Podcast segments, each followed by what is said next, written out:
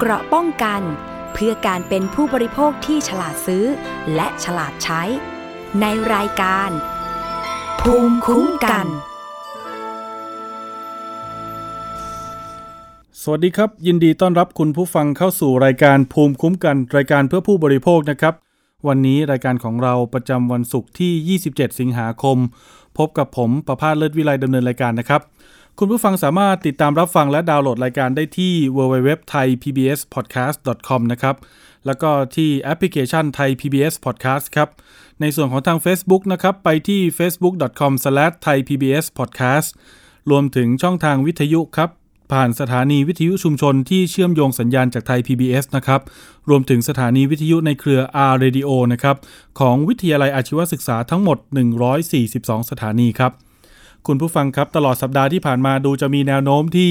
ดีมากขึ้นนะครับสำหรับยอดผู้ติดเชื้อของโควิด -19 นะครับที่เริ่มเห็นตัวเลขในระดับที่ต่ำกว่า 20,000 คนต่อวันนะครับสำหรับผู้ติดเชื้อรายใหม่ ก็อาจจะเป็นตัวบ่งชี้นะครับในส่วนของเรื่องการบ่งบอกสถานการณ์นะครับในในเบื้องต้นนะครับว่าอาจจะเป็นแนวโน้มที่ดีขึ้นนะครับ ก็อาจเป็นได้นะครับ ทั้งนี้ทั้งนั้นก็อยากให้ทุกท่านได้ ระมัดระวังนะครับ แล้วก็ล้างมือบ่อยๆนะครับ สวมแมสตลอดเวลานะครับ โดยเฉพาะเวลาที่ออกนอกบ้านนะครับ รวมถึงอยู่ในบ้านก็อย่าได้เผลอเลยนะครับ ก็ควรจะสวมแมสไว้ตลอดเวลานะครับ เพราะว่าหลาย ๆ เคสที่ผ่านมาเราก็เห็นได้นะครับว่ามีการติดเชื้อจากคนในบ้านนี่แหละครับ แล้วกระจายติดต่อกันทั้งครอบครัวก็มีหลายเคสนะครับ ผม ก็ด้วยความเป็นห่วงเป็นใยนะครับ จากพวกเราทีมข่าวไทย PBS วันนี้มีข้อมูลในหลายประเด็นนะครับที่เกี่ยวกับเรื่องการคุ้มครองผู้บริโภคนะครับ แล้วก็ช่วยเหลือซึ่งกันและกันนะครับ มาฝากในรายการประเด็นแรกวันนี้ครับ คุณผู้ฟังครับ เกี่ยวกับเรื่องร้านอาหารนะครับ ก็มีหลายร้านหลายกิจการนะครับที่ได้รับผลกระทบ ร้านอาหารต่างๆ อาจจะทั้งรายใหญ่รายกลางรายเล็กนะครับ ก็ได้รับผลกระทบไม่แตกต่างกันแต่ ปริมาณหรือผลกระทบจะรุนแรงมากน้อยขนาดไหนก็ขึ้นอยู่กับการเตรียมตัวนะครับของพวกเขาเหล่านั้น ส่วนหนึ่งครับก็มีร้านอาหารริมทางนะครับ อย่างเช่นร้านสตรีทฟู้ดนะครับที่เป็นร้านอาหารขึ้นชื่อของเมืองไทยนะครับ รวมถึงร้านอาหารของผู้ที่อาจจะสูงอายุหน่อยนะครับ ไม่ได้มีช่องทางทางโซเชียลมีเดียหรือแอปพลิเคชันต่างๆ ในการที่จะขายสินค้าขายอาหารให้กับผู้บริโภคนะครับเขาเขาเหล่านี้แหละครับได้รับผลกระทบอย่างหนักนะครับ ก็ เป็นเรื่องที่ดีนะครับที่มีกลุ่มจิตอาสานะครับ ชื่อว่าเท็ดเจริญกรุงนะครับ ก็มารวมตัวกันเป็นองค์กรไม่แสวงหาผลกำไรครับคุณผู้ฟัง มาช่วยกันเป็นช่องทางนะครับในการสั่งอาหาร โดยเขานำร่องนะครับไปช่วยเหลือกู้ชีพเลยครับเขาเรียกว่าภารกิจกู้ชีพร้านอาหารนะครับที่บริเวณย่านเจริญกรุงนะครับก็เป็นย่านที่ขึ้นชื่อย่านหนึ่งในกรุงเทพมหานครนะครับที่มีร้านอาหารนะครับเป็นสตรีทฟู้ดร้านอาหาร ต้นตำรับโบราณนะครับหลาย ๆ ร้านนะครับที่ได้รับผลกระทบ ก็กลุ่ม TEDxCharoenkrung นะครับเขาก็ได้เปิดช่องทางครับให้ผู้ที่สนใจเนี่ยสั่งอาหารได้นะครับผ่านช่องทางของเขานะครับเพราะว่าส่วนหนึ่งก็ต้องบอกกันตามตรงครับว่าร้านอาหารเหล่านี้เขาอาจจะไม่ได้มีแอปพลิเคชัน หรือไม่มีช่องทางออนไลน์ในการขายอาหารนะครับหรือ 2 คือมีแหละครับ แต่ว่าแบกภาระค่าส่วนแบ่ง จากยอดขายไม่ไหวนะครับ ก็เคยคุยกับผู้ประกอบการร้านอาหารหลาย ๆ ท่านนะครับ ก็ให้ข้อมูลกันว่าถ้าเกิดขายผ่านแอปผ่านอะไรต่างๆ ที่ต้องขาย อาหารผ่านช่องทางของเขาเนี่ยนะครับยอดขาย 100 บาทก็อาจจะต้องแบ่งส่วนแบ่งรายได้ให้กับตัวแอปพลิเคชันนะครับประมาณ 25-30 กว่าเปอร์เซ็นต์เลยนะครับก็ 100 บาทก็ต้องจ่ายให้เขาละ 25 บาท 30 บาทไปยังต่ำนะครับแถมอีกอย่างหนึ่งคือบางแอปก็ได้เงินเร็ว บางแอปก็อาจจะต้องรอนานหลายวันหน่อยนะครับฉะนั้นผู้ประกอบการก็อาจจะไม่มีทุนนะครับที่จะต้องมาแบกค่าใช้จ่ายตรงนี้นะครับในการที่จะรอนะครับบางวันขาย สมมุติขายวันนี้นะครับถ้าเกิดว่าแอปเขาบอกว่าจะได้เงินภายใน 45 วันนั่นคือ ผู้ประกอบการร้านอาหารคุณต้องแบกต้นทุนรอไปอีกนะครับเดือนกว่าๆกันเลยทีเดียวนะครับ ฉะนั้นก็หลายคนก็เลยมองว่าไม่ไหวนะครับ บางคนเลือกหยุดกิจการไปเลยนะครับ แต่คนที่ยังขายอยู่นะครับก็ได้รับการช่วยเหลือนะครับจากอาสาสมัคร 10x เจริญกรุงนะครับเขาเปิดอย่างนี้ครับคุณผู้ฟัง ท่านที่สนใจอยากจะสั่งอาหารนะครับ สั่งได้ผ่านช่องทางนะครับ ไปที่เพจ Facebook ก็ได้นะครับ ชื่อเพจว่า TEDx เจริญกรุงนะครับ ก็สะกดด้วยภาษาอังกฤษนะครับ T E D แล้วก็ X นะครับ C H A R O E N นะครับ K R U N G นะครับ ออกเสียงทั้งหมดว่า TEDx เจริญกรุงนะครับ หรือติดต่อไปที่ Line แอดก็ได้ครับ Line แอดกรุงเจริญนะครับ ก็หรือค้นใน Google ก็ได้ครับว่าเจริญกรุงพุงกลางนะครับ คุณจะเจอร้านอาหารที่หลากหลายนะครับ เป็นเมนูดั้งเดิม เมนูต้นตำรับนะครับในราคาที่เหมือนเสมือนว่าเราไปทานที่ร้านเลยนะครับ แล้วสั่งแล้วจ่ายเงินแล้วนะครับ จะมีไรเดอร์เฉพาะกิจนะครับขับรถมาส่งอาหารให้ถึงบ้านเลยนะครับ ปริมาณอาหารที่ได้ก็จะเหมือนกับท่านไปทานที่ร้านนั่นแหละครับ เพราะว่าเขาไม่ต้องไปแบ่งส่วนแบ่งกำไรให้กับผู้ประกอบการที่มาเป็นคนกลาง หรือเป็นช่องทางในการขายสินค้านะครับ ฉะนั้นก็จะได้ประโยชน์กันทั้ง 3 ฝ่ายนะครับอาสาสมัครมาช่วยทำงาน ผู้ขายขายสินค้าได้ได้เงินนะครับไรเดอร์เฉพาะกิจก็ได้มีงานนะครับในการรับจ้างวิ่งรับส่งของรับส่งอาหารนะครับผู้ที่สั่งอาหารก็ได้รับประทานอาหารที่อร่อยเหมือนไปทานที่ร้าน ปริมาณคุ้มค่าคุ้มราคาเหมือนไปทานที่ร้านเลยนะครับไม่มีการลดปริมาณนะครับท่านไหนที่ใจบุญนะครับมีเงินมีทองนะครับอยากจะสั่งอาหารไปช่วยผู้ที่กักตัวก็ได้นะครับ สั่งผ่านช่องทางเขาได้เลยครับ แล้วเดี๋ยวไรเดอร์เฉพาะกิจจัดส่งให้ครับ ท่านไหนที่กักตัวอยู่ที่บ้านรอรับอาหารได้เลย เดี๋ยวมีผู้ใจบุญสั่งไปบริจาคนะครับท่านไหนที่สนใจก็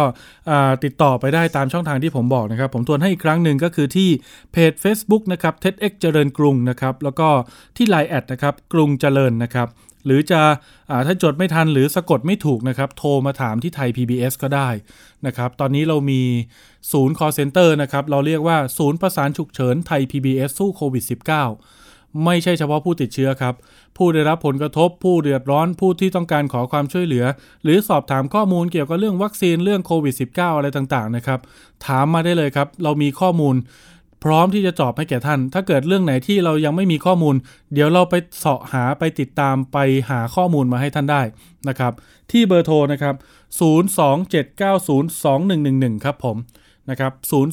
027902111อ่า เปิดในช่วงของ 8 โมงถึง 4 โมงเย็นทุกวันนะครับ จันทร์ถึงศุกร์นะครับ เสาร์อาทิตย์ก็มีบ้างครับ โทรมาได้นะครับ ก็ในห่วงเวลานี้นะครับผม อันนี้ก็เป็นประเด็นที่เรานำมาฝากนะครับ ก็เป็นช่องทางในการช่วยเหลือกันครับคุณผู้ฟังไม่ว่าจะเป็นผู้ค้าหรือผู้ซื้อนะครับ ก็ได้รับผลกระทบไม่แตกต่างกันเนาะในช่วงนี้นะครับประเด็นต่อมาครับคุณผู้ฟังครับเป็นเรื่องราวที่น่าสนใจอยู่นะครับในส่วนของอเรื่องเกี่ยวกับฟ้าทลายโจรนนะครับ ก็วันนี้ผมจะได้มีโอกาสได้มาพูดคุยนะครับกับตัวแทนในส่วนของทางผู้บริโภคนะครับ ฟ้าทลายโจรเป็นสมุนไพรไทยครับ สมุนไพรไทยก็ต้องขึ้นชื่อว่า หาได้ในไทยหาได้มากหาได้ง่ายนะครับ แล้วก็น่าจะถ้าเกิดหาได้ง่าย หาได้มากแล้วก็น่าจะราคาถูกถูกต้องไหมครับ แต่ตอนนี้ก็มีองค์กรนะครับมีตัวแทนภาคประชาชนออกมา เรียกร้องนะครับขอให้รัฐบาลเนี่ยออกมาตรการนะครับคุมราคาฟ้าทลายโจรนะครับ ก็ด้วยเหตุผลว่าความต้องการสูงก็มีการกำหนดราคาที่สูงขึ้นนะครับ แข่งกันขายโอ้โห แพงอยู่นะครับหลายเจ้าเลยนะครับองค์กรนี้ชื่อว่าองค์กรสภาองค์กรของผู้บริโภคครับหรือว่าสออบนะครับ ในฐานะตัวแทนผู้บริโภคได้ร่วมกับเครือข่ายองค์กรต่างๆนะครับทั้งหน่วยงานประจำจังหวัด 11 จังหวัด และเครือข่ายผู้บริโภคใน 7 ภูมิภาคนะครับเขามีการสำรวจครับแล้วก็เฝ้าระวังผลิตภัณฑ์ยาฟ้าทลายโจรนะครับโดยสุ่มเก็บตัวอย่างครับทั้งหมด 527 ตัวอย่างนะครับตั้งแต่ต้นเดือนที่ผ่านมานะครับ1-12 สิงหาคม จากร้านค้าทั้งหมด 879 แห่งใน 37 จังหวัด ทั้งหมดนี้นะครับยังมีการเก็บข้อมูลจากการสำรวจผู้บริโภคนะครับที่เคยใช้ผลิตภัณฑ์ฟ้าทลายโจรอีก 2,000กว่าคนครับคุณโสพลหนูรัตน์นะครับหัวหน้าฝ่ายคุ้มครองและพิทักษ์สิทธิ์สอบนะครับกล่าวว่าจากการสำรวจและเฝ้าระวังนะครับในช่วงสถานการณ์โรคระบาดพบว่าผู้บริโภคเนี่ยยังเผชิญกับปัญหาราคาของฟ้าทลายโจรเนี่ยที่แพงเกินควรครับนอกจากนี้ยังมีสินค้าปลอม สินค้าไม่แสดงฉลากหรือแสดงฉลากแต่ไม่ครบถ้วนครับ นอกจากนี้ยังพบว่ามีผู้กักตุนสินค้านะครับ มีการโฆษณาเกินจริงด้วยนะครับ แล้วก็สินค้าขาดตลาดด้วยนะครับ จึงจำเป็นที่จะต้องมีการจำกัดปริมาณการซื้อนะครับ จากการสำรวจราคาเฉลี่ยของผลิตภัณฑ์นะครับ ยาฟ้าทลายโจรเนี่ยแบบแคปซูล 500 มิลลิกรัมนะครับรวมภาษีมูลค่าเพิ่ม 7%แล้วเนี่ย ทั้งหมด 101 ตัวอย่าง พบว่ามีราคาเฉลี่ยอยู่ที่ 2 บาท 57 สตางค์ต่อแคปซูลโอ้ราคาเอาเรื่องอยู่นะครับ เพราะว่ามื้อหนึ่งเนี่ยท่านต้องทานประมาณ 4-5 แคปซูลนะครับ แล้ววันหนึ่งเนี่ยต้องทานให้ได้ประมาณเท่าที่ผมจำได้อาจารย์หมออาจารย์พยาบาลท่านเคยแนะนำว่าจะต้องทานให้ได้อยู่ที่ประมาณ 15 แคปซูลต่อวันโอ้ฉะนั้นวันหนึ่งก็หมดเยอะเหมือนกันนะครับ30-40 บาทเลยนะ วันนี้เดี๋ยวเรามีตัวแทนของสภาองค์กรผู้บริโภคนะครับคุณปฏิวัติเฉลิมชาตินะครับท่านเป็นกรรมการนโยบาย ผู้แทนเขตภาคตะวันออกเฉียงเหนือครับสภาองค์กรของผู้บริโภคครับ คุณปฏิวัติสวัสดีครับ สวัสดีครับผม ท่านครับจากการสำรวจและเก็บตัวอย่างนะครับ รวมถึงการตรวจสอบข้อเท็จจริงจากผู้ผู้บริโภคกว่า 2,000 คนเนี่ยเขาต้องเสียเงินซื้อฟ้าทลายโจรมากถึง 2 บาท 57 สตางค์ต่อแคปซูลเลยเหรอครับคุณปฏิวัติครับ ครับมีมากกว่านั้นก็มีครับโอ้ครับสุรินนี่สุรินแผงละร้อยบาทครับแผงหนึ่งมีกี่เม็ดครับมีสิบเม็ด แผงหนึ่งมีสิบเม็ดก็ถูกเม็ดละสิบบาทครับครับ ที่ขอนแก่นมีห้าสิบแคปซูลหนึ่งกระปุกนะฮะกระปุกมีห้าสิบแคปซูลขนาดห้าร้อยมิลลิกรัมต่อเม็ดเขาขายอยู่ที่สองร้อยสี่สิบบาทครับก็ถูกเม็ดละห้าบาทแคปซูลนั้นห้าบาทครับ นอกจากประเด็นเรื่องราคาแล้วเรายังพบปัญหาเกี่ยวกับเรื่องการจำหน่ายฟ้าทลายโจรในด้านใดอีกบ้างครับ มีเรื่องการสวมทะเบียนอาหารนะครับ ครับของเลขออยเขาเอาเลขทะเบียนยาไปตรวจสอบในสารระบบของออยนี่ก็มันมันก็ไม่มีครับ ครับ ก็ถือว่าเป็นการสวมทะเบียน อันนี้ทางใต้นะทางภาคใต้เขาเขาตรวจสอบกับเลขทะเบียนออยเพราะว่าเลขทะเบียนออยนี่ก็ ผู้พวกก็เข้าถึงยากพอสมควรอยู่เพราะว่าระบบการเข้าถึงหรือว่าความเข้าใจของผู้บริโภคนี่ก็จะยุ่งยากนิดหนึ่งนะครับแล้วสารระบบของออยควรควรที่จะปรับจำนวนให้มันมันง่ายกับผู้พวกในการตรวจสอบข้อมูลผลิตภัณฑ์ก่อนซื้อนะครับผมครับ จริง ๆ แล้วทราบมาว่าฟ้าทลายโจรนี่คือเขาจะมีประกาศของคณะกรรมการพัฒนาระบบยาแห่งชาติใช่ไหมครับ ที่มีการกำหนดราคากลางไว้ไหมครับใช่ก็ศูนย์จุดเก้าสี่สตางค์ก็มีถึงหนึ่งบาทนะเป็นราคาไม่ไม่รวมภาษีมีค่าเพิ่มนะครับถ้ารวมภาษีมีค่าเพิ่มก็หนึ่งบาทกว่าเหมือนกันก็ประมาณหนึ่งบาทกับอีกเจ็ดสตางค์จริง ๆ แล้วศูนย์จุดเก้าสี่รวม รวมภาษีมูลค่าเพิ่มก็ตีกลมๆ เป็นแคปซูลละหนึ่งบาทได้ ใช่ไหมครับ ใช่ครับแต่แต่แต่ที่เราเจอมาราคาเฉลี่ยนี้ตกไปที่สองบาทห้าสิบเจ็ดใช่ครับส่วนใหญ่ที่ที่พบแคปซูลฟ้าสลายโจรที่ขายแล้วมีปัญหา เช่น เลขออยไม่ตรงหรือมีแต่เป็นเลขสวม หรือโฆษณาเกินจริง หรือราคาเกินแบบนี้ครับ คุณปฏิวัติ ส่วนใหญ่จะขายกันในรูปแบบไหนครับ ผ่านออนไลน์ผ่านหน้าร้านหรือว่าขายกันแบบ อ่า ส่งให้กันตัวต่อตัวที่เราสำรวจเนี่ยเป็นร้านขายยาครับครับร้านขายยาอ่าอันที่สองก็เป็นร้านค้าในชุมชนก็ร้านสะดวกซื้อร้านค้าแผงลอยตรงนี้ครับร้านมีร้านขายเอกสารก็เอามาขายก็มีนะครับ โอ้ก็คือขายกันทั่วไปใหญ่ยา ร้านขายยาเนี่ยมันมันก็ได้มาตรฐานอยู่หมายถึงว่าเขาก็เอาผลิตภัณฑ์ที่มี มีคุณภาพมาขายอยู่แต่ว่าร้านค้าทั่วไปที่เป็นร้านค้าชุมชนราคาแผงลอยเนี่ยก็จะเอาของที่อาจจะเข้าขายปลอมนะครับตรงนี้มาขายจากการสังเกตนี่คือที่ที่พบว่าปลอมนี่คือเราสังเกตจากอะไรครับ คุณปฏิวัติครับ การเช็คที่เลขทะเบียนยาครับ ครับเลขทะเบียนยา อืม ซึ่งเลขทะเบียนยาเขาอาจจะขึ้นทะเบียนเป็นยาตัวอื่น แต่ว่าเอา ทะเบียนยาตัวนี้พอพอมาเป็นฟ้าทลายโจรก็ไปสวมเลขทะเบียนยาของยาตัวอื่นครับอ๋อครับผม ก็คืออาจจะขึ้นทะเบียนเลขออย0001 นี้เป็นตำรับอื่น เช่นตำรับ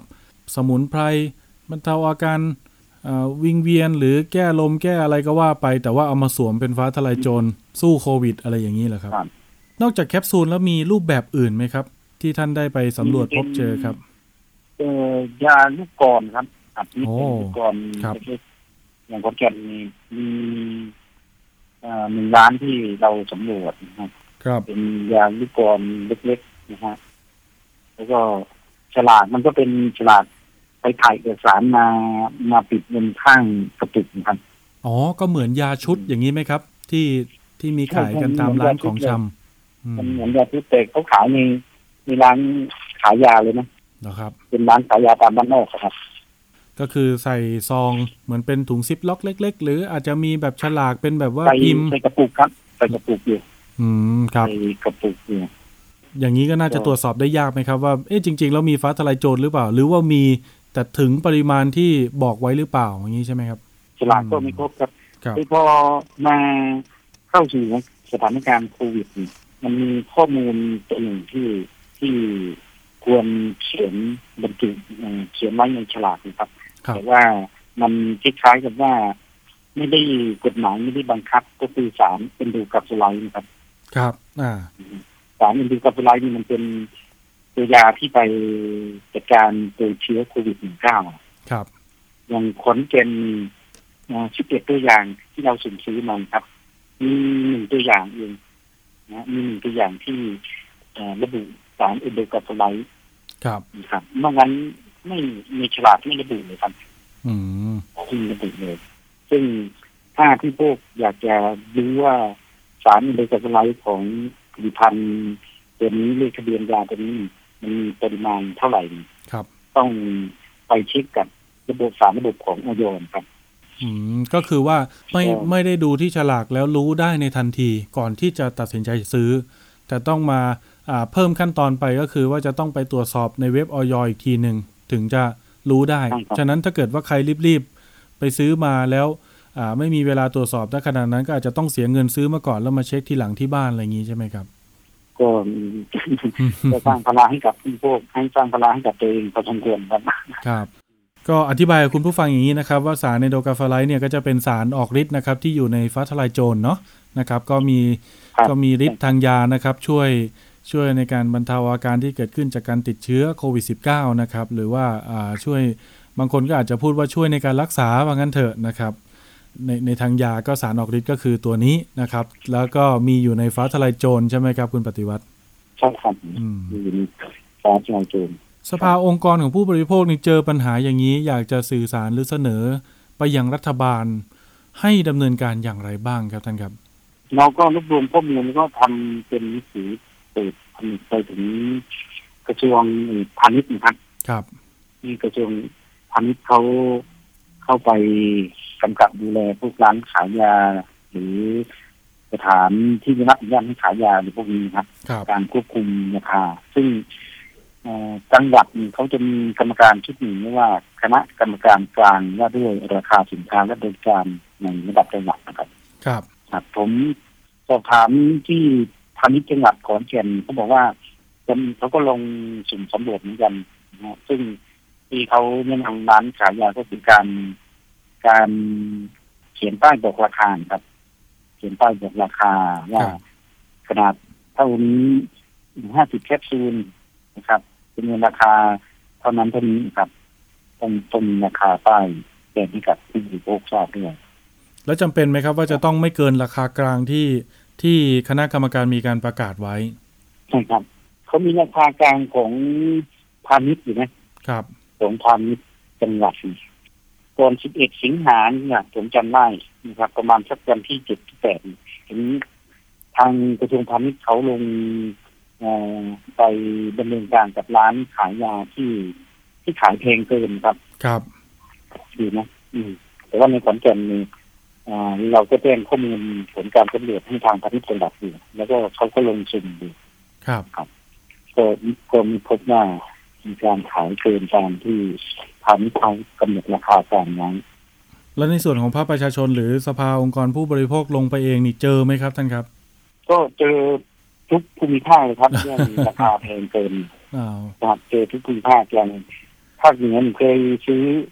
ก่อนเดือนสิงหานี่ครับเพราะว่าเราสำรวจช่วง หนึ่งถึงสิบสองสิงหาครับก่อนเดือนสิงหานี่ขายอยู่ที่แปดสิบบาท พอมาเดือนสิงหาเนี่ยไปซื้ออยู่ก็ร้อยสี่สิบบาทครับ จากอีกนึงทางอีสานนี่เคยซื้อร้อยยี่สิบพอมาซื้อเดือนช่วงเดือนสิงหานี่ขึ้นเป็นร้อยหกสิบต้นเป็นเกิดจะหกสิบกว่าบาทนะเหมือนเหมือนราคาขิงกับกระชายเลยนะครับ ก่อนหน้านี้ประมาณสักเดือน กว่าๆที่ผ่านมาก็จากโลละหกสิบแปดสิบนี่เป็นสองร้อยบาทก็มีนะครับ คุณปฏิวัติอือฮึสมุนไพรไทยนี่คือเราก็ครับ เชิญครับท่านครับ เราก็อยากให้ทางทางออยมีมาตรการกับผู้ผลิตที่มีการใช้ทะเบียนยาปลอมครับ ครับ แล้วก็การพัฒนาระบบฐานข้อมูลผลิตภัณฑ์ให้ง่ายต่อการเข้าถึงของผู้บริโภคแล้วก็ความเข้าใจของผู้บริโภค นะครับที่จะเข้าไปตรวจสอบข้อมูลผลิตภัณฑ์ยาฟ้าทลายโจรครับ เสนอหน่อยครับท่านครับอ่าวิธีการที่จะให้เข้าถึงง่ายนี่ทางทางสภาองค์กรมีความเห็นว่าควรจะต้องใช้วิธีการแบบไหนครับมีข้อเสนอไหมครับ มันก็ตอนนี้ก็ต้องเข้าไปที่เว็บไซต์ของอย. นะฮะครับคลิกไปที่เว็บไซต์ของอย. หรือว่าสายด่วนของอย. ในพวกนี้ครับ ถ้าเกิดเป็นแบบว่าอ่าสมมติทุกคนใช้สมาร์ทโฟนอยู่แล้วส่วนใหญ่นะครับ อ่าแล้วเล่นไลน์อยู่แล้ว ถ้าเกิดบังคับให้จะต้องมี QR code สแกนข้างขวดยาอย่างนี้ แล้วขึ้นข้อมูลการอนุญาตมาเลยอย่างนี้ ทางสภาองค์กรผู้บริโภคโอเคไหมครับผมว่า ก็โอเคครับกำลังอืมง่ายกับกับพวกเราเลยกับผู้บริโภคที่ครับทำเลยสแกนปุ๊บเด้งขึ้นมาปั๊บเลย กลุ่มชาวบ้านเอ่อพวกที่เป็นวิสาหกิจชุมชนครัเคบรือข่ายเกษตรพวกนี้นะฮะอย่างที่สกลนครที่ผม เขาเอามาให้ผมไปบริจาคให้กับเรือนจำขอนแก่นนะก็เป็นกลุ่มชาวบ้านที่เขาปลูกแล้วก็เป็นเครือข่ายของอ่าอภัยภูเบศรนะครับ ครับที่ปราจีนบุรีนะก็ปลูกให้ทางทางนู้นแล้วก็ส่วนหนึ่งเขาก็ทำเปลี่ยนจ่ายให้กับ กับเอ่อองค์กรที่ต้องการเนี่ยซึ่งกลุ่มนี้ก็อยากจะให้หน่วยงานรัฐเข้าไปอ่าช่วยในการ ทำเป็นอะไรทะเบียนยาที่ถูกต้องครับครับให้กับเขาด้วยอืมแสดงว่าผู้ผลิตในในในกลุ่มในเชิงของสหกรณ์หรือว่าวิสาหกิจชุมชนต่างๆ ก็อยากได้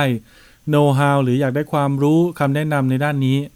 ส่วนผู้บริโภคเนี่ยก็อยากได้วิธีการในการเข้าถึงง่าย ๆ หน่อย ใช่ไหมครับ ว่าจะตรวจสอบยังไงอ่าให้เห็นฉลากยาให้เห็นตำรับ เห็นปริมาณสารประกอบว่ามีอะไรบ้างอะไรอย่างนี้ใช่ไหมครับท่าน คุณปฏิวัติส่งหนังสือเรียนถึงท่านท่านรัฐมนตรีว่าการกระทรวงพาณิชย์เมื่อไหร่ครับอันที่นี้นะครับอ๋อช่วงสัปดาห์นี้นะครับ ครับผมครับช่วงสัปดาห์นี้นะครับอืม ไม่แน่ใจว่าหนังสือหนังสือถึงส่วนงานที่เกี่ยวข้องแล้วหรือยังเราแถลงเมื่อ24สิงหาที่ผ่านมานี่เองครับ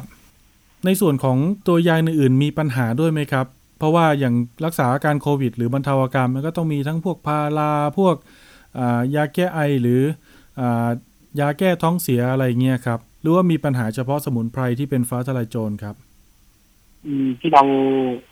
ศึกษาสำรวจก็เฉพาะเรื่องของฟ้าทลายโจรนะครับครับเพราะว่าข่าวพอทุกคนทราบว่าฟ้าทลายโจรมันรักษาโควิดได้นะครับก็พาซื้อแต่กันไปซื้อมากับตุนไว้จนมันขาดตลาดบ้างหรือว่าครับทางร้านค้าก็กัดตุนไว้เพื่อเก็งกำไรขึ้นราคาครับอืม เป็น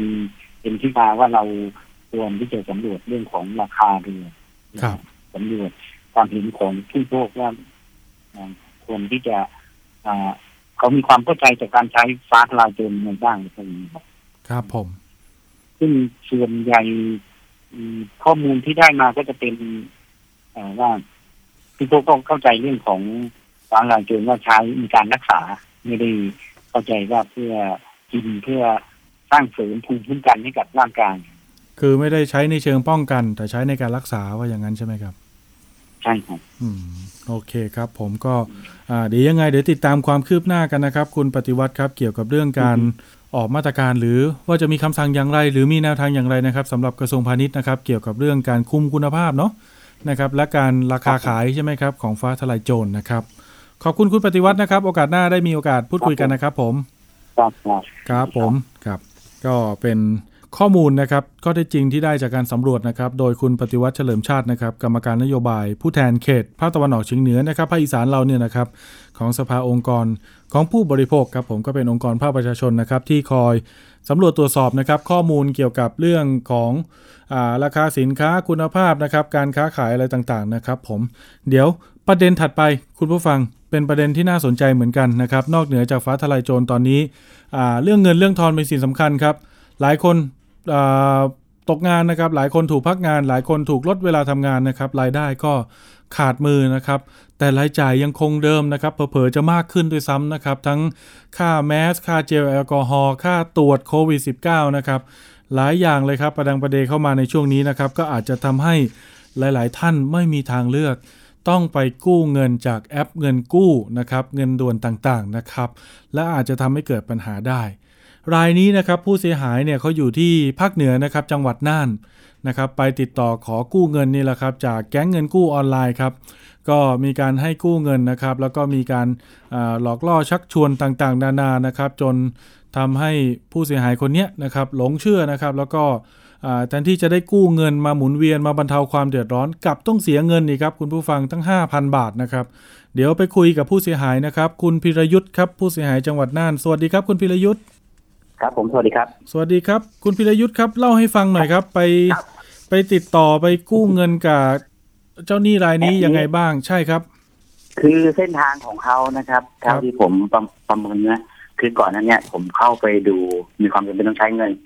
แต่ไม่เยอะหรอกผมเข้าไปที่แอปหนึ่งก่อน ครับอ่ามันชื่อแอปราชาเงินกู้ ครับ ก็จะเป็นเพศดอกโหดอะอืมอาทิตย์หนึ่งสิบเปอร์เซ็นต์ก็ผมจำไม่ได้แต่ก็โอนไปเยอะอย่างนี้นะอ่า ก็ข้อมูลก็เหมือนทั่วไปนะครับทำธุรธุรกรรมทางออนไลน์ ก็จะกรอกข้อมูลทั้งหมดไป ครับ มีเบอร์โทรผมก็เป็นลูกค้าเขาอยู่ ผมชำระไปสองงวดอ๋อเคยชำระปกติ เคยกู้มาก่อนหน้านี้แล้ว ยังไม่ใช่แอปนี้ มาใช่ไม่ใช่แอปนี้อ๋อครับครับครับตัวกันครับเจ้าอื่นไม่ต้องไปเอ่ยชื่อเขานะครับผมโอเคครับ ผมเชิญเลยครับแล้วทีนี้ก็ข้อมูลทั้งหมดผมเข้าอยู่กับเขาแล้วแหละครับ และช่วงหลังผมก็จะททำธุรกรรมกู้อีกแต่ไม่อนุมัติครับก็เฉยๆไปแล้วจนมีเมื่อวานรู้สึกเมื่อวานช่วงสายมีโทรศัพท์เข้ามา ต้องการเงินกู้ใช่ไหมครับ ครับ ผมก็ไม่ได้เอะใจนะพอผมติดต่อไปหลายที่ครับเขาก็นี้ส่งลิงก์มาให้ผม แอดไลน์มาเลย ส่งลิงก์มาให้ผมผมก็เข้าไปก็โหลดแอปตัวนี้มันชื่อ Safe Loan ขออนุญาตเอ่ยชื่อแล้วกัน ครับ Safe Loan รายละเอียดก็คือ ผมก็ต้องทำธุรกรรมเหมือนเดิมออนไลน์กรอกข้อมูลการทำงานครับมาเลขบัตรประชาชนถ่ายรูปสแกนหน้าครับ แต่อันนี้มันมีเพิ่มเติมมาผมเข้าไปดูในเน็ตแล้ว Safe Loan ขึ้นกับธนาคารประเทศไทยเออผมก็มั่นใจเนาะแต่ผมยังไม่ได้ดูอะไรเลยนะคือเข้าไปดูอะ Safe Loan คืออะไรใครเคยกู้เงินผ่าน Safe Loan มั่งผมมาเข้าไปดู มีประกาศว่าผ่านผ่านจากธนาคารในประเทศไทยผมว่ามั่นใจจะดำเนินการต่อเรื่อยๆจนมาถึงขั้นตอนที่รับรหัสที่จะต้องกดเงินครับ ซึ่งตอนนั้นอนุมัติมาละ เงินเข้ามาละ แต่ยังกดไม่ได้ ต้องมีรหัสมีหกตัว ผมก็ติดต่อไป เจ้าหน้าที่เขาบอกนี้จนมาถึงขั้นตอนที่ว่า เจ้าหน้าที่เขาแจ้งบอกอ๋อมีการทำธุรกรรมผิดค่ะ หมายเลขบัญชีหรือหมายเลขบัตรประชาชนผิดให้เข้าไปตรวจสอบ ผมก็เข้าไปดู ปรากฏว่า ผิดไหมครับ เข้าไปหาไม่เจอ มันผิดแต่ตอนผมกรอกระถูกผมไม่ไม่เอะใจตัวเนี้ยมันเลยไม่ไม่ผิดอยู่สองตัวแค่นั้นเอง สรุปผิดที่หมายเลขบัญชีธนาคารครับเจ้าหน้าที่จะบอกว่า ต้องทำการแก้ไขนะคะ ขอติดต่อผู้จัดการก่อน แต่ตรงเนี้ยต้องมีค่าประกันสิบเปอร์เซ็นต์ครับห้าพันบาท ผมก็ต้องรีบหาเดี๋ยวผมวันนัดเขาตอนก่อนสามทุ่มแล้วกันเพราะบอกจะปิดทำการสามทุ่มผมโอนไปประมาณสองทุ่มกว่ากับครึ่งนะก็คือโอนไปเรียบร้อยแล้วก็ คุณพี่ทำทำไม่ได้คุณพี่ทำรายการกี่โมงตอนโอนเงินเนี่ยน่าจะประมาณสองทุ่มหน่อยสองทุ่มกับครึ่งเนี่ยนะไม่ครับแล้วตอนที่กรอกข้อมูลนะประมาณกี่โมงครับ ช่วงสายสายสายสายของเมื่อวานนี่อืมครับผมยี่สิบห้าเมื่อวานครับครับแล้วช่วงเย็นเย็นค่ำๆเขาก็ติดต่อมา ใช่ไหมครับ แล้วก็บอกว่า เกิดปัญหานู่นนี่นั่นต้องโอนเงิน พี่ก็โอนเงินไปต้องโอนเงิน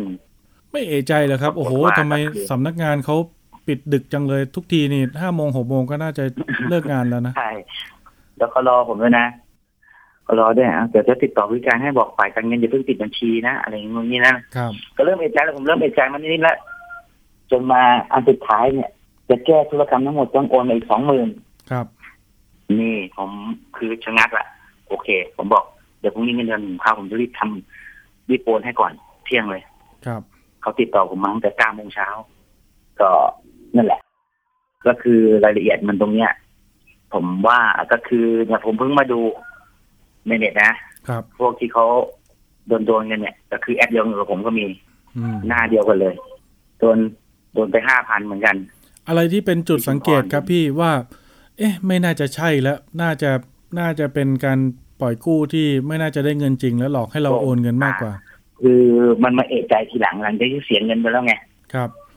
คือธรรมดาของคนที่แบบอย่างอาผมแล้วก็หลาย ๆ คนที่เป็นต้องเป็นลูกค้าไอแอปพวกเนี้ยไอ นอกระบบพวกเนี้ยครับคือต้องการเงินครับ คืออันเห็นว่าง่าย ดอกอาจจะสูงนิดหน่อยไม่เป็นไรครับ เราก็เลยต้องทำตามทำตามจนว่ามันจะเป็นแบบเนี้ยเขาคิดดอกเราเท่าไหร่ครับพี่ขออีกสองหมื่นขออีกสองหมื่นด้วย ขออีกสองหมื่นเพื่อแก้ไขธุรกรรมทั้งหมด เราต้องโอนไปสองหมื่นก็รวมเป็นสองหมื่นห้าเขาจะโอนกลับมาให้เจ็ดหมื่นห้าครับ ซึ่งหลักฐานพวกนี้ผมแคปไว้หมดละแล้วผมส่งไปให้ทางร้องทุกเนี่ย คราวนี้ในส่วนของทางพี่พิรยุทธ์พี่เขาคิดดอกเบี้ยพี่เท่าไหร่ครับ ตอนที่เราเข้าไปติดต่อเขาดอกเบี้ยถูกนะร้อนก็ก็สูงกว่ากฎหมายกำหนดนิดหน่อย เท่าไหร่ครับ ประมาณประมาณ เอเดี๋ยวเดี๋ยวประมาณยี่สิบหรือสามสิบปีสามสิบห้าต่อปีหรือไงเนี่ยดอกเบี้ยศูนย์จุดห้าต่อเดือนศูนย์จุดห้าต่อเดือนศูนย์จุดห้าเปอร์เซ็นต่อเดือน ก็เท่ากับ หกบาทต่อปีเองนะ จะสูงกว่ากฎหมายได้ยังไง เขามีค่าใช้จ่ายอื่นเหรอหรือว่ายังไงผมจำได้ผมจำไม่ได้พลาดตรงนี้จำไม่ได้ อืมรู้สึกดอกมันจะน้อย ครับอ่าโอเคไม่เป็นไร คราวนี้พอเขาเขาเรียกมาสองหมื่นเนี่ยดูท่าทางเราไม่ได้โอนไปแน่ แล้วหลังจากนั้นก็คือเขาเขาก็ตัดจบไปเลยแหละครับ หรือว่ายังไง ไม่ก็ติดต่องั้นผมก็ ตอนนี้ผมก็มีคือปะทะกันไปในไลน์พอสมควรครับ ก็คือเรารู้เขาแล้วล่ะ ครับ เออไอ้ก่อนนั้นเนี่ย เนี่ยตอนนี้ผมยังเป็นหนี้ของแอปหนึ่งอยู่นะไอ้ราชาเงินกู้ผมขอพูดเลยแล้วกัน ราชาเงินราชาเงินกู้เนี่ยผมเป็นหนี้เขาอยู่สี่พันห้าครับ ซึ่งกำหนดผมจะโอนให้เขาอีกสองหรือสามวันเนี่ย ครับ รวมเบ็ดเสร็จจะอยู่ที่ห้าพัน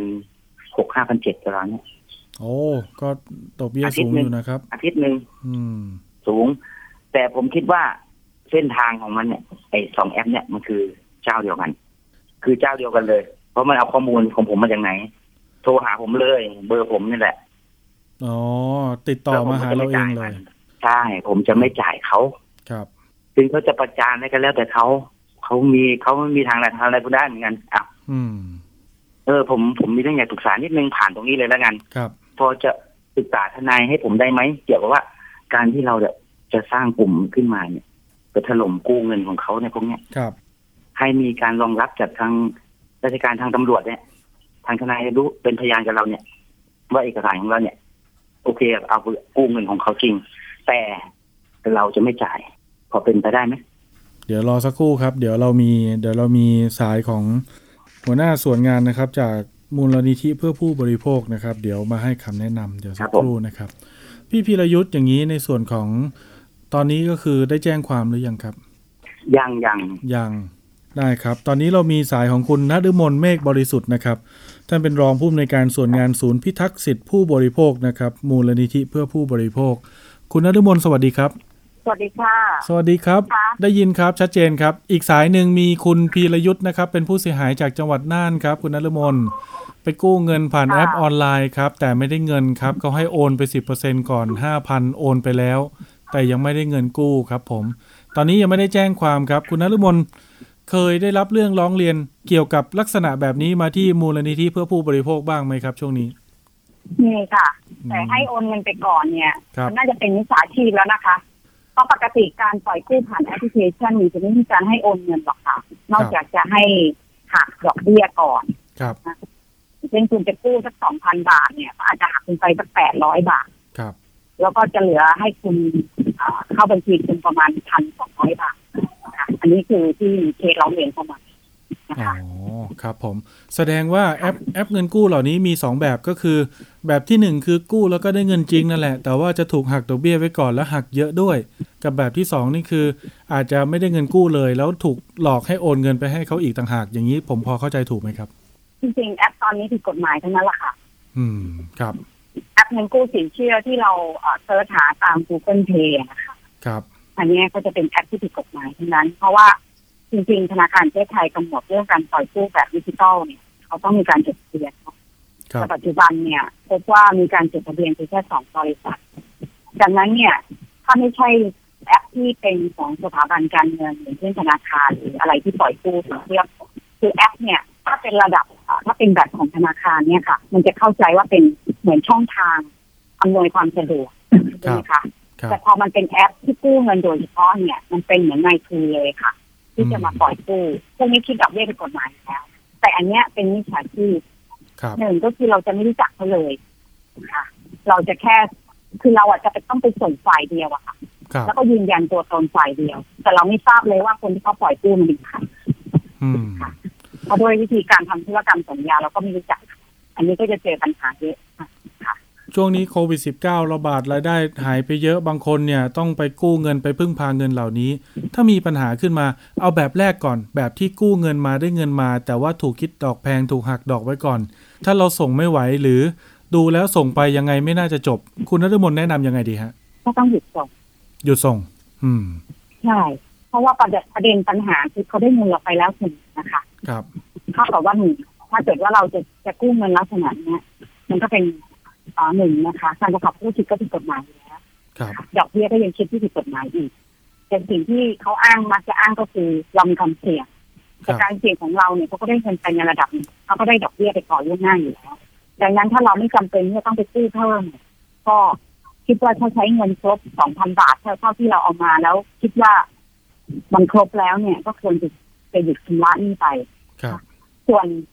แอปเนี่ย มันจะใช้วิธีเนื่องจากว่า เวลาที่ผู้กู้เนี่ยค่ะเขากู้เนี่ย มันจะมีอยู่เรื่องหนึ่งที่เป็นปัญหามากก็คือเขาจะต้องเปิดเผยข้อมูลในโทรศัพท์นั่นสิ ผมจะถูกประจานไหมกลายเป็นว่าเออเขาก็จะเอาข้อมูลทางโทรศัพท์ของเราเนี่ยไปโทรตามทวงหนี้กับเพื่อนเรากับญาติเราที่มีเบอร์มือถืออยู่ในโทรศัพท์ที่เขาล้วงข้อมูลเราไปได้อะครับ อันเนี้ยจริงๆพระราชบัญญัติการทวงถามหนี้เนี่ยกำหนดเลยนะคะ เรื่องของการทวงถามหนี้ที่ประจานทวงถามหนี้ที่ผิดกฎหมายแบบเนี้ยค่ะ ครับนะคะคุณมีสิทธิ์ที่จะแจ้งความดำเนินคดีกับผู้ประกอบธุรกิจได้หมดเลยดังนั้นเนี่ยสถานีตำรวจใกล้บ้านเนี่ย ถ้าเกิดว่าเรากู้แอปพลิเคชันเนี่ยสถานีตำรวจใกล้บ้านเราก็ต้องจะรับแจ้งความไปนะคะถ้ากรณีมีการไปทวงหนี้แบบประจานหรือไปเอาเบอร์ของเราเนี่ย เอาเบอร์ที่อยู่ในมือถือเราเนี่ยแล้ว เขาก็โทรไปตามทวงหนี้กับญาติพี่น้องเราที่มีเบอร์โทรศัพท์อยู่ในครับ อันนี้เป็นเส้นความดำเนินคดีได้เลย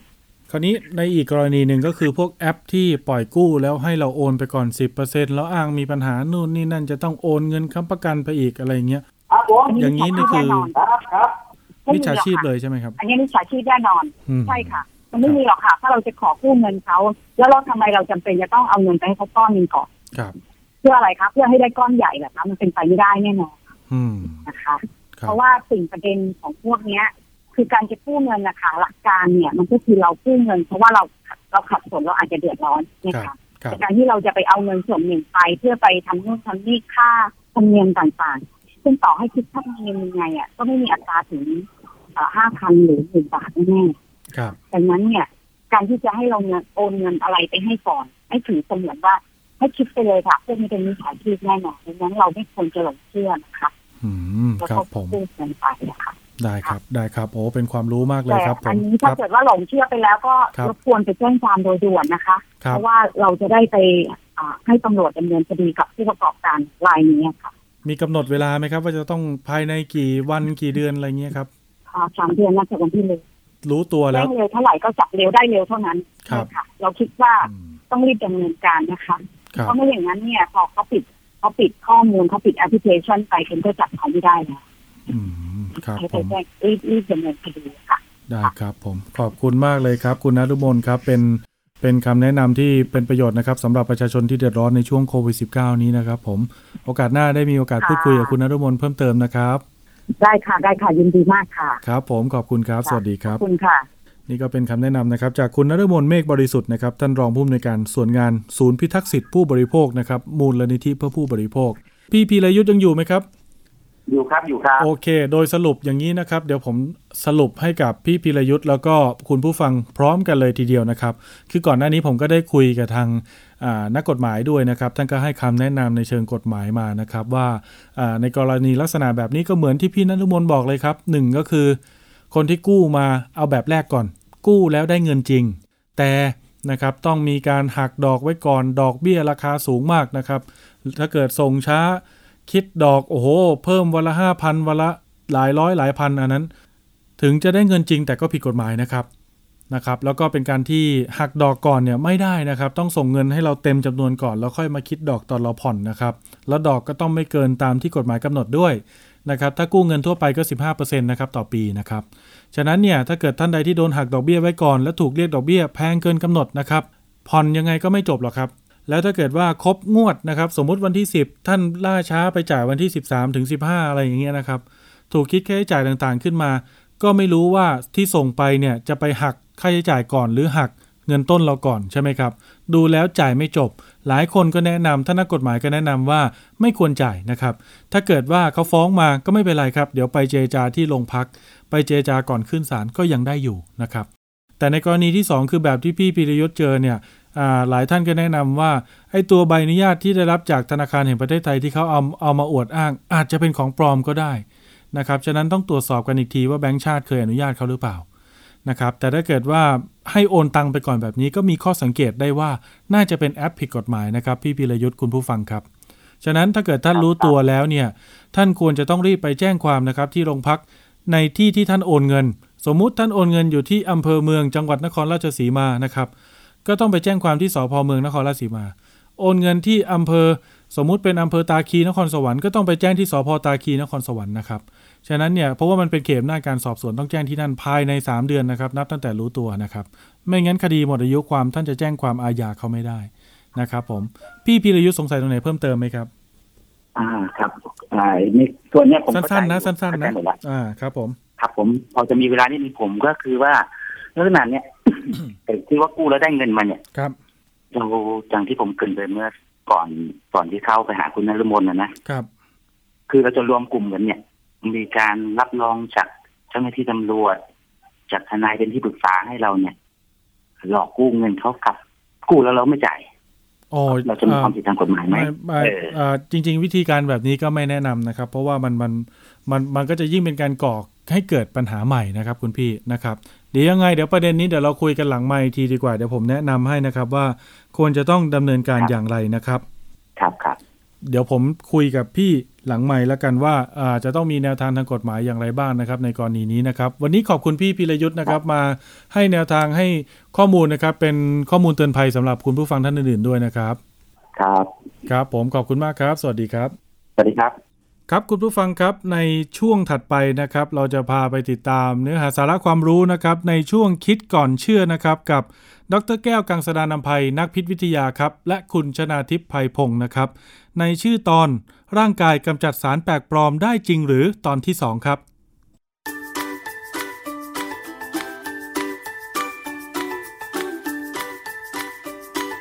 ช่วง คิดก่อนเชื่อ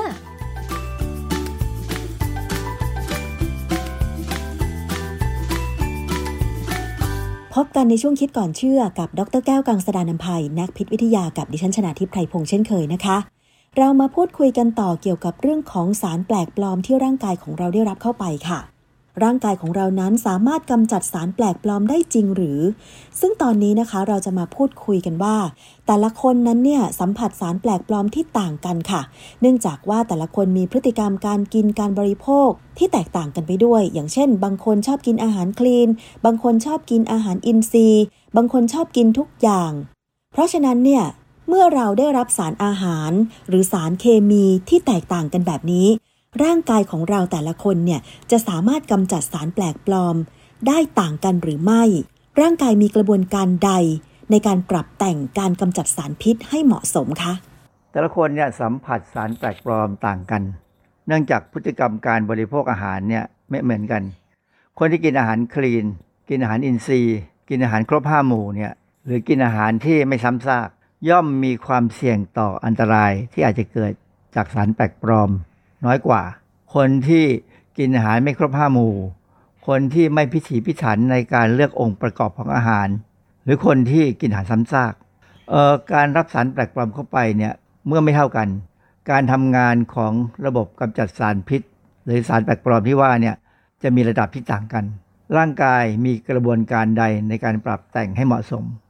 เนื่องจากเอนไซม์ในกระบวนการกำจัดสารแปลกปลอมออกจากร่างกายนั่นนะมีคุณสมบัติเป็นโปรตีน โปรตีนในแบบนี้เนี่ยเมื่อถูกสร้างแล้วจะต้องใช้เลย และเมื่อใช้เสร็จจะต้องถูกทำลาย เพื่อเปลี่ยนไปเป็นกรดอะมิโน เพื่อที่ร่างกายจะได้นำไปใช้ในการสร้างโปรตีนอื่น ปริมาณของเอนไซม์มักถูกกระตุ้นด้วยสารที่เป็นตัวย่อย ยกตัวอย่างง่าย ๆ ในกรณีที่เราเห็นชัดเจนคือ การที่ร่างกายมีเอนไซม์สำหรับย่อยน้ำตาลกาแลคโตสในนม เอนไซม์จะมีอยู่เรื่อยๆ ตราบใดที่เรายังดื่มนม แต่เมื่อไหร่ก็ตามที่เราเลิกดื่มนม เอนไซม์นี้ก็จะค่อยๆ หายไปจนสุดท้ายไม่มีการสร้าง แต่บางครั้งเนี่ยสารเคมีในธรรมชาติที่อยู่ในอาหาร เช่นผักผลไม้เนี่ยก็อาจจะมีส่วนในการกระตุ้นให้เอนไซม์ที่อยู่ในกระบวนการกำจัดสารแปลกปลอมมาจากร่างกายเนี่ย เพิ่มขึ้นได้ เรื่องนี้เป็นเรื่องสำคัญ เพราะว่าเป็นเรื่องที่นักวิทยาสนใจ เนื่องจากการที่กินอาหารเข้าไปแล้วเพิ่มการกำจัดสารแปลกปลอมออกจากร่างกายได้เนี่ยก็ดูเป็นการที่ทำให้ร่างกายเนี่ยปลอดภัยจากสารพิษค่ะ อาจารย์คะ การดีท็อกซ์ที่เราได้ยินโฆษณา มันคือการกำจัดสารพิษ หรือสารแปลกปลอมจริงหรือเปล่าคะอาจารย์ ในการกำจัดสารเคมี หรือสารแปลกปลอมที่ร่างกายไม่ต้องการเนี่ยออกจากร่างกาย ภาษาอังกฤษเราจะใช้คำว่า detoxifying หรือ detoxification แต่คำที่เหมาะที่สุดคือคำว่า biotransformation ทั้งนี้เพราะว่าอะไร เพราะว่าในการกำจัดสารแปลกปลอมออกจากร่างกายเนี่ย เราจะต้องมีการเปลี่ยนแปลงองค์ประกอบทางเคมีของโมเลกุลของสารแปลกปลอมก่อน เพื่อความเหมาะสมในการขับทิ้งนะ แต่ที่แน่ ๆ เลยเนี่ยใน กระบวนการที่เราจะกำจัดสารพิษเนี่ยเราจะไม่ใช้คำว่า detox หรือ detoxing เพราะว่าอะไร เพราะว่าในตำราพิษวิทยาที่มีการใช้โดยทั่วไปเนี่ยคำว่า detox กับ detoxing ไม่มีคำนี้แน่ เนื่องจากว่ามันเป็นคำที่เขาใช้ในทางวิทยาศาสตร์เทียม ซึ่งเราเรียกว่า pseudoscience นะ detox เป็นคำที่คนนอกวงการพิษวิทยากำหนดขึ้นมา ซึ่งน่าจะหมายถึงการกำจัดสิ่งที่หมักหมม หรืออุจจาระที่อยู่ในทางเดินอาหารตอนล่าง อุจจาระที่หมักหมม เป็นการเพิ่มความเสี่ยงในการสัมผัสสารพิษ ที่หลงเหลือจากการดูดซึม ที่ลำไส้เล็ก หรือเป็นสารพิษที่ถูกกำจัดด้วยการปฏิยาทางชีวเคมีเนี่ยเรากำจัดสารพิษออกมาแล้ว สารพิษนี้ถ้าออกมากับน้ำดี ก็จะไปสุดท้ายอยู่ที่ลำไส้ใหญ่ คืออยู่ปนอยู่กับอุจจาระ จริงแล้วสารพิษที่ถูกกำจัดทิ้ง ก็ควรจะหมดความเป็นพิษ แต่มีแบคทีเรียบางชนิดในลำไส้ใหญ่ ที่อาจจะเพิ่มขึ้นมากตามพฤติกรรมการกินอาหารที่เปลี่ยนเปลี่ยนไปในแต่ละวัน เอนไซม์ที่แบคทีเรียพวกนี้ปล่อยออกมาเนี่ยจะสามารถตัดส่วนที่ถูกต่อเชื่อมกับสารพิษ เพื่อการกำจัดเนี่ยออกได้ ส่งผลให้สารพิษเป็นอิสระ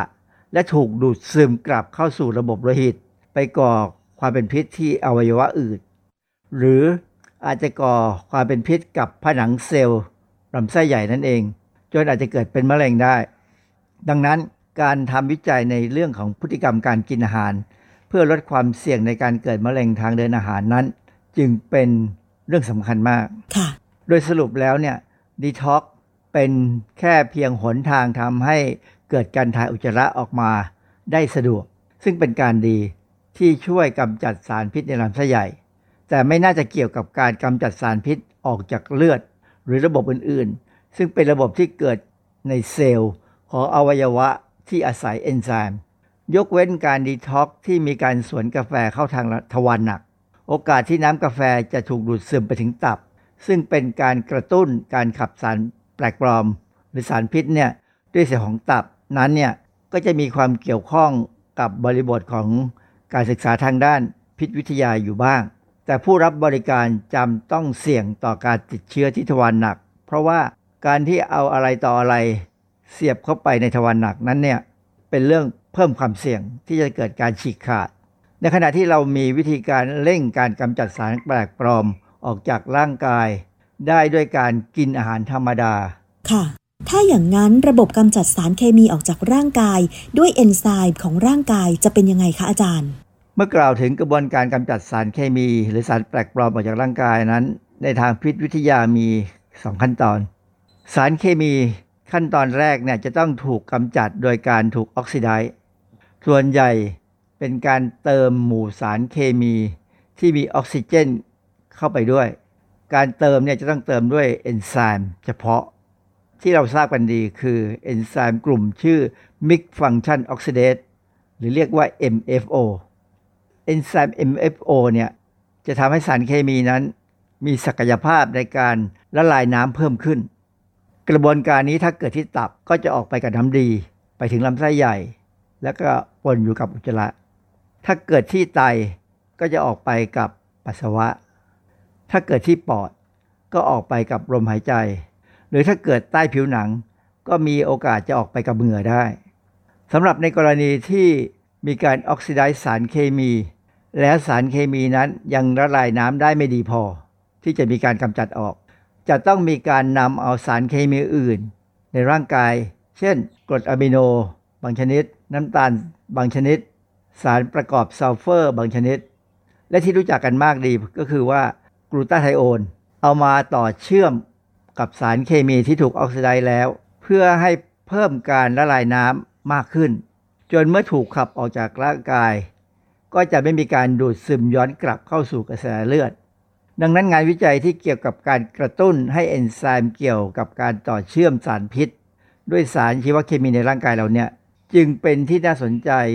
ของนักพิษวิทยาทางอาหาร เพราะว่ามักมีการทำวิจัย เพื่อให้เข้าใจได้ว่า พืชผักชนิดไหนมีประโยชน์ในกระบวนการที่จะขับเอาสารแปลกปลอมออกจากร่างกายสารเคมีในพืชผักนั้น เรามักจะเรียกว่าไฟโตเคมีคอล หรือภาษาไทยใช้คำว่าพฤกษเคมี หลาย ๆ ชนิดเนี่ยสามารถกระตุ้นเอนไซม์ที่ช่วยในการเชื่อมต่อสารชีวเคมีในร่างกายกับสารแปลกปลอม แต่งานส่วนใหญ่เนี่ยเป็นงานวิจัยที่เราใช้สัตว์ทดลอง มันเป็นการง่ายที่เราจะจัดการ แล้วก็โดยปกติแล้วเนี่ยการศึกษาที่ใช้มนุษย์เนี่ยค่อนข้างจะยุ่งยุ่งยาก แต่ก็มีงานวิจัยอยู่บ้างเหมือนกัน ที่ สามารถศึกษาในมนุษย์ โดยให้การกินผักที่ต่างกัน แล้วมีระดับเอนไซม์ที่กำจัดสารแปลกปลอมเนี่ยสูงขึ้นไม่เท่ากัน ซึ่งจะมีการกล่าวถึงในตอนต่อไป ค่ะ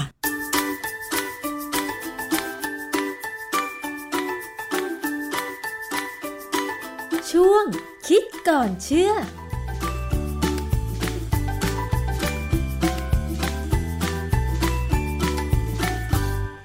ครับทั้งหมดนี้ก็เป็นเนื้อหาสาระความรู้ที่เรานำมาฝากคุณผู้ฟังในวันนี้นะครับ ท่านสามารถสื่อสารกับเรานะครับได้ทางแฟนเพจนะครับที่ Facebook นะครับไทย PBS Podcast นะครับเข้ามาแนะนำติชมรายการได้นะครับ หรือว่าจะโทรศัพท์มาติดต่อกับทางทีมงานก็ได้นะครับ ติดต่อกับผมได้นะครับที่ 027902111 นะครับ มาสอบถามมาแนะนำกันได้ครับ ว่าอยากรู้ข้อมูลอยากได้ความรู้ในเกี่ยวกับเรื่องใดนะครับ ที่เกี่ยวข้องกับผู้บริโภคนะครับผม คุณผู้ฟังสามารถติดตามรายการเราได้ทุกวันจันทร์ถึงศุกร์นะครับ 11 นาฬิกาถึง 12 นาฬิกา วันนี้หมดเวลาแล้วผมประพาสเลิศวิไลลาไปก่อนครับ ขอบคุณที่ติดตามครับ สวัสดีครับ ติดตามรายการได้ที่ www.thaipbspodcast.com แอปพลิเคชัน Thai PBS Podcast หรือฟังผ่านแอปพลิเคชัน Podcast ของ iOS Google Podcast Android Podbean SoundCloud และ Spotify ติดตามความเคลื่อนไหวของรายการและแสดงความคิดเห็น โดยกดถูกใจที่ facebook.com/thaipbspodcast